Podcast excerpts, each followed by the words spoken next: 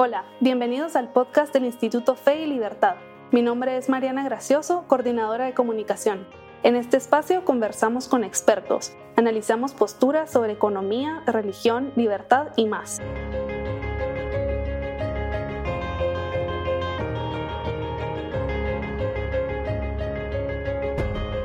Bienvenidos a un nuevo episodio del podcast Fe y Libertad. Tras las elecciones en Colombia y el triunfo de Gustavo Petro, nos preguntamos sobre las consecuencias del populismo en nuestra región, porque esta tendencia ha ido en aumento y qué podemos hacer para frenarla. Hoy nos acompañan Jimena Hernández y Krista Walters. Jimena es licenciada en Ciencias Políticas con especialización en Políticas Públicas y Krista es licenciada en Ciencias Políticas. Ambas trabajan en Movimiento Cívico Nacional, quienes han estado profundizando en el tema del populismo en América Latina. Muchísimas gracias por estar aquí. Qué alegre tenerlas. Gracias por la invitación. Sí, gracias, Mariana. No, gracias a ustedes. Quería comenzar este episodio em, tal vez pidiéndoles que nos ayuden a que todos estén en la misma página, sobre todo los que nos están escuchando. ¿Nos pueden explicar qué se entiende por populismo? Tal vez nos pueden explicar cuáles son sus características o cómo podemos identificar a un gobierno populista.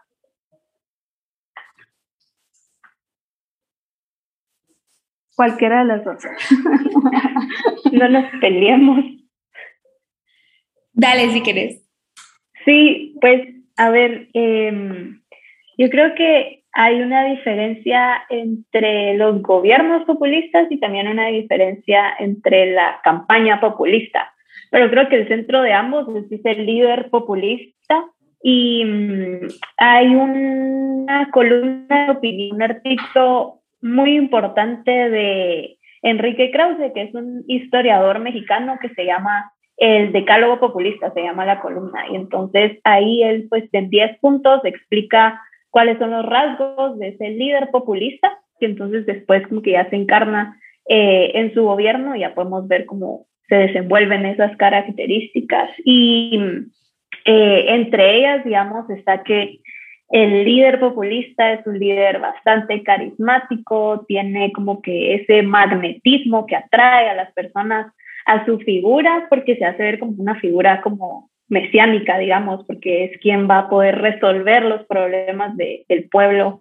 o de las personas. Em, y entonces utiliza, digamos, diferentes instrumentos como manipular las palabras, decir verdades a medias eh, o fabricar ciertas em, mentiras. Entonces, como que su narrativa pone a buenos versus malos, pone, eh, digamos, al pueblo versus la élite de siempre que ha estado gobernando.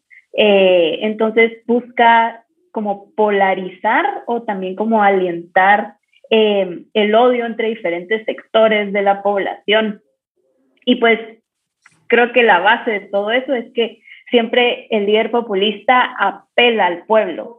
Em, se hace ver como que si es parte de, esa, de ese pueblo o de las personas y que como viene de ahí, pues puede solucionar los problemas del, del pueblo. Buenísimo, muy claro. Jimena, ¿quisieras agregar algo? Tal vez que como decía Crista, la diferencia entre campaña y gobierno populista. Una campaña populista se basa en ese descontento que tiene una persona o un grupo hacia algo y aunque parezca una asociación, una agrupación grande, a veces es una minoría y el discurso que usa este líder populista es que está representando a toda una población cuando en realidad es un grupo pequeño y que una vez llegue al poder mediante el voto obtenido por esta narrativa de promesas populistas, él, esa persona está en una campaña permanente, se podría ver así. El gobierno populista es una campaña permanente porque anda prometiendo muchísimas cosas y una vez ya convencido de que voten por él o ella, ahora va a convencer que se tiene que mantener el poder y que puede cambiar absolutamente todo lo que ya está, constituciones, leyes, orden en el país, lo puede cambiar eh, esa persona y también tienen una tendencia al totalitarismo, ¿o me equivoco? Sí, yo sí lo veo. Tienen esta tendencia de querer pasarse sobre las leyes o sobre el orden legal y las instituciones Entonces, como que se ven esos tintes de querer amasar el poder, porque otra vez, si pueden reunir todos los poderes en una sola persona, como que nutren su, su figura mesiánica y, y, pues así pueden fácilmente decir que si tienen todos los poderes o tienen más eh, poder dentro del Estado, en el gobierno, eh, pueden solucionar más fácilmente algunas cuestiones o pueden hacerlo más rápido. Y bueno, Cristian mencionó ahorita su, su, artículo que escribió justamente para el blog Fe y Libertad y ella hizo una comparación entre los caudillos y los líderes populistas y después de leer tu artículo, Cristian me preguntaba cómo es posible que después de tantos años aún se apoye a líderes totalitarios. ¿Por qué estamos perpetuando o apoyando este tipo de gobiernos? Y yo te diría que hay como varios componentes, tal vez algunos históricos, pero, otros que, que, son como más eh, evidentes de ahora. Y una de esas es que pues las personas, como hay mucha pobreza en Latinoamérica, creo que es fácil que las personas eh, se decanten por estas figuras que prometen solucionar sus problemas, en muchas ocasiones sus problemas económicos, eh, y tal vez ven en ellos pues una, una salvación o una opción, pero también lo que mencionaba antes, que tal vez históricamente hay como ese sentimiento o esa atracción hacia figuras fuertes, porque antes, en, el periodo, digamos, post-independencia, em, eh, hay un historiador que explica muy bien esto, que se llama Leslie Bettel, eh, que dice que en el periodo post-independencia pues había como un vacío de poder en el sentido de que los países latinoamericanos estaban apenas formando como que sus repúblicas y entonces trataban de como revivir ese espíritu o ese liderazgo que antes tenía, digamos, la corona española. Entonces, cuando no se podía hacer eso, pues o había anarquía en ciertas áreas o ese vacío de poder era, em, digamos, usurpado o agarrado por caudillos. Y los caudillos eran también líderes carismáticos, eran eh, líderes que, que, tenían como que bastante fuerza porque muchos de ellos venían o tenían un, un fondo militar. Entonces, eran quienes se imponían como otra vez los salvadores, digamos, de las personas y quienes podían poner orden, podían solucionarlas. Eh, cuestiones o disputas y eso es algo de lo que vemos ahora también con los populistas. Tal vez como en nuestra historia latinoamericana hemos acudido a esas figuras, todavía se acude a ellas y eh, pues ahora son los populistas. Muy, muy interesante cómo buscamos volcar nuestras esperanzas y necesidades en una sola persona eh, cuando quizá la respuesta estaría en, en, ver cómo uno puede también aportar a solucionar los problemas a los que nos enfrentamos. Y para hablar un poco de, de la actualidad, ¿cómo ven la región latinoamericana en, ¿verdad? en relación al populismo? Porque nos preocupan gobiernos como el de El Salvador, Nicaragua, eh, Venezuela, Perú, incluso México o Colombia recientemente con las elecciones pero ¿cuáles creen ustedes que estos presentan tintes populistas realmente o que, o si no sé si consideran que alguno de estos es claramente populista? No sé si Jimena quisieras contarnos un poco de qué ves tú. La verdad, yo veo que los seis, no sé cuántos dijiste, pero esos países sí son líderes populistas. Ahora vemos un populismo más moderno, lo vería yo, porque Chávez y Ortega, Chávez, uy, no quería, Maduro y Ortega son como a la antigua, se podría decir así. Su forma de gobernar es bastante diferente a un millennial como Bukele, pero no quiere decir que deje de ser populista y eso es lo que nos puede confundir como sociedad, ver como, ah, no es un señor grande que es aburrido y que dice que estamos mejor antes y que nos va a salvar, sino que es un joven que por medio de tweets está haciendo promesas que van a ser diferentes a todo lo que ha hecho. Igual tiene tintes populistas. Eh, AMLO en México también, aunque parezca un poco aburrido su discurso y que uno lo oiga por horas y tal vez no se convence uno, pero en México las personas sí lo siguen y sí están bastante convencidas. Igual en Colombia ahora con Petro, eh, su campaña fue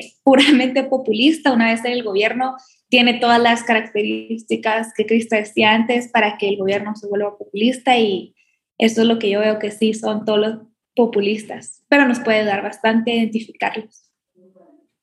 Crista, ¿quisieras agregar algo? Sí, em, en la región yo creo que pues estos líderes populistas representan una, un riesgo para la democracia en sí, porque em, cuando hablamos de, de, estas figuras, los populistas solo pueden surgir dentro de democracias, porque son electos por la vía democrática, por la vía electoral.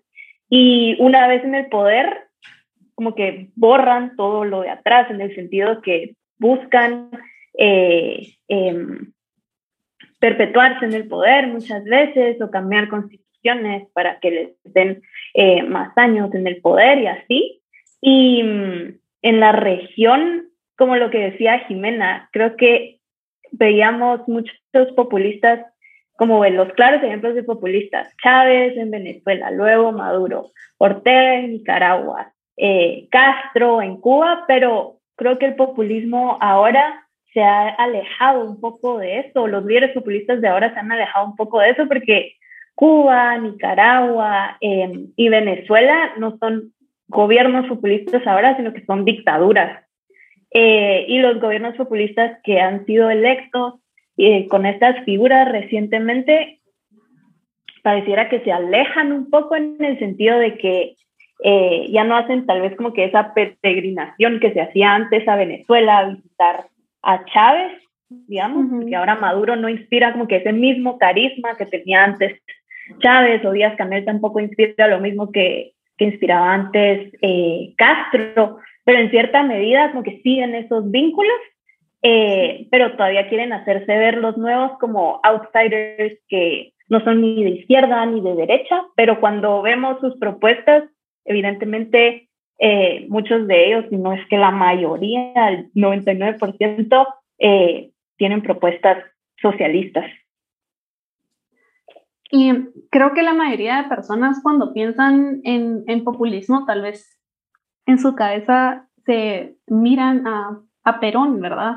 Yo no sé si ustedes creen que desde entonces la, esta tendencia al populismo ha sido bastante regular o no sé, en los últimos 15 o 20 años ha incrementado. Eh, ¿qué, ¿qué, piensan, ¿Qué piensan de eso? Para mí uh, sí ha habido un incremento porque también se ha visto un desencanto a lo actual. En todos los países de Latinoamérica, eh, el nivel de pobreza, de desnutrición, de falta de seguridad, presencias de organizaciones como el narcotráfico, han afectado la estabilidad de las personas y han visto la necesidad de que lo mismo de siempre no le responde, pero porque lo mismo de siempre no quiere decir que esté mal, sino que simplemente son las personas que no representan lo que supuestamente representan. Y a esto me refiero que en muchos países de Latinoamérica la idea de una derecha se ha visto como no, ya no me sirve, ya no me representa y viene este ser humano que va a prometer cosas que nadie les había prometido, que va a quitar maras, que va a quitar el nivel de pobreza, desnutrición y las personas al ser diferente, al ser promesas originales, porque lo hacen de manera original, no es lo mismo de siempre, eh, se ven atraídas hacia esto y lo más importante es que en toda la región latinoamericana el papel de la juventud es bastante importante al momento de elegir a los representantes y son los jóvenes los que a veces nos dejamos llevar por esas promesas porque nunca hemos tenido la oportunidad de tener a varios gobiernos como papás o abuelos, tíos, y queremos que eso sea diferente y creemos que al votar por alguien diferente vamos a tener algo pues diferente, valga la redundancia. Ahorita que mencionas el papel de los jóvenes, eh, justamente en el episodio anterior conversábamos con Camilo Bello sobre las elecciones en Colombia y el papel que tuvieron los jóvenes para, en la elección, ¿verdad? En, la victoria de, de Petro. Em, pero me, quisiera preguntarles, ya que estamos hablando de Petro y de Colombia, eh, dos cosas. Uno, que también habla con Camilo. La primera es que hay quienes dicen que tanto Petro como Hernández tenían campañas populistas. Y la segunda es que se ha dicho que este giro hacia la izquierda se ve en parte a una derecha que necesita fortalecerse y, como decimos aquí, ponerse las pilas. Eh, ¿qué, ¿Qué opinan de eso? Sí, yo creo que ahora vemos muchas campañas populistas y otra vez regresamos como que a la definición de populismo y es que apela al pueblo, apela a las necesidades del pueblo, ¿verdad? Em, y se diferencia, digamos, de la demagogia en el sentido de que la demagogia es como manipular a las personas con las palabras. Entonces, tal vez los demagogos, no todos son populistas, pero los populistas definitivamente sí son demagogos. Y creo que eso es lo que vemos con muchas campañas ahora y lo vimos en Colombia. Eh, y tal vez creo que la izquierda en la región ha sido como muy hábil en seducir a los jóvenes porque hacen de sus ideas algo como bastante claro o pareciera como sentido común. No sé, lo venden como si es así. Eh, y tal vez no solo a los jóvenes, sino que a muchísimas personas. Y entonces eh, les han dado como que ha estado un paso adelante a la derecha, porque la derecha muchas veces se ha enfocado en defender tal vez solo el liberalismo em, económico y han dejado por un lado, o hemos dejado por un lado eh, la defensa tal vez del liberalismo político, en el sentido de que por ejemplo, el capitalismo ha sido exitoso en todo el mundo, digamos, todos los países tienen ese modelo, entonces la defensa del liberalismo económico ha sido exitosa, pero mientras la derecha estaba en eso o se quedó dormida solo con lo económico, pues la izquierda desde hace mucho como ha ido exportando ideas y se ha montado a que pues hay que Em, estar en el frente cultural, en el de las artes, en lo social, y ahí es donde pues han seducido a muchísimas personas porque han escuchado ya por mucho tiempo eh, esas ideas, entonces una vez las ven en campaña, pues les hacen clic, ¿verdad? Eh, y creo que eso es lo que, lo que ha seducido a muchísimos jóvenes acá en Latinoamérica que ahora con el Internet o con, no sé, como la relación tan rápida que podemos tener con personas de otros países, pues las ideas em, llegan más rápido y estamos como al tanto de, de lo que pasa en otros lugares y vemos que, bueno, tal vez lo que funcionó en Chile o no está funcionando en Chile. Algunos jóvenes como que les atrajo esas ideas de, de derribar el establishment y, y empezar de cero y por eso tal vez en Colombia también fueron como seducidos con, con, con esas ideas. Y yo solo quería agregar que, digamos, con el caso de Colombia, para mí es el perfecto ejemplo de cómo se, la gente puede ver lo que supuestamente representa la izquierda y la derecha. En ese caso, Petro era lo nuevo, lo de me representa, está a favor de todos los movimientos de tendencia y Hernández era conservador, eh, machista, y cada persona puede ser lo que quiera, pero las personas pensaron, ah, esa es la derecha, encasillaron a una ideología y un tipo de gobierno en una persona que, que no está bien tampoco, pero creo que ese es el caso con lo que decías de la, de la otra pregunta, la derecha se ha visto muy tecnicista, muy conservadora, muy todo lo que la gente le aburre, se podría decir, y que sí puede atraer a, a, muchísimas personas con la forma correcta, como decía Crista, la demagogia, de, de hacerle saber a las personas que con algo que puede parecer aburrido, ellos van a estar mejor en todos los sentidos, pero es eso de que las personas han malinterpretado lo que es la derecha y, y pues, just, pues no sé cómo se dice, con toda justicia, pero eso es creo que el reto que tenemos muchos de nosotros en hacer ver que la derecha no es lo que se ha representado o lo que muchas personas quieren hacer ver, aún los mismos de la izquierda, como cambian el discurso de lo que es la derecha para beneficiarse ellos mismos. Claro, muy, muy interesante. realmente esto que mencionas. Nos estamos quedando sin tiempo, pero antes de, de cerrar me gustaría que habláramos un poco sobre Guatemala, porque estamos muy cerca del año electoral eh, y no sé si ustedes consideran que esta tendencia puede afectar a nuestro país o si ya está afectando. Eh, ¿Creen que podríamos verlo en las próximas elecciones? ¿A qué tenemos que estar atentos? ¿A qué le debemos prestar atención?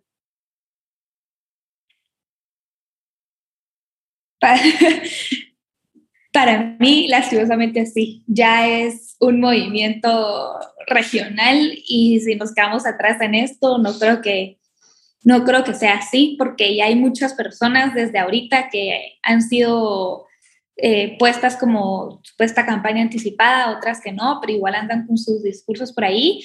Y creo que lo que podemos hacer es que hayan campañas populistas, está bien, pero que no llegue un populista al poder y que se vuelva un gobierno populista.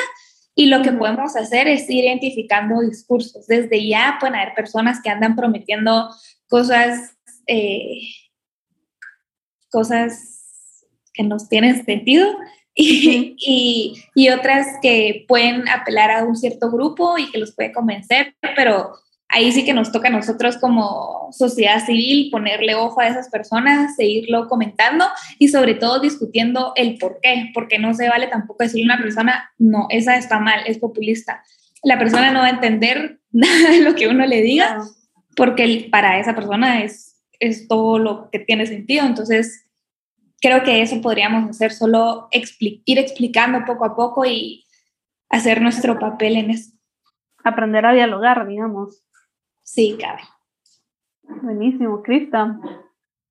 Sí, con lo que decía Jimena de que hay, digamos, como los ingredientes perfectos para que un populista pueda llegar al poder, en el sentido de que hay mucho descontento entre la población con la democracia, digamos, o los resultados de los líderes que hemos electo democráticamente, también hay bastante polarización social, otra vez como que en esa esfera de discusión o de debate. Y en general creo que hay como esa desesperación por tener cambios o resultados, pero no los vemos porque tenemos instituciones que son débiles o no cumplen con lo que deberían.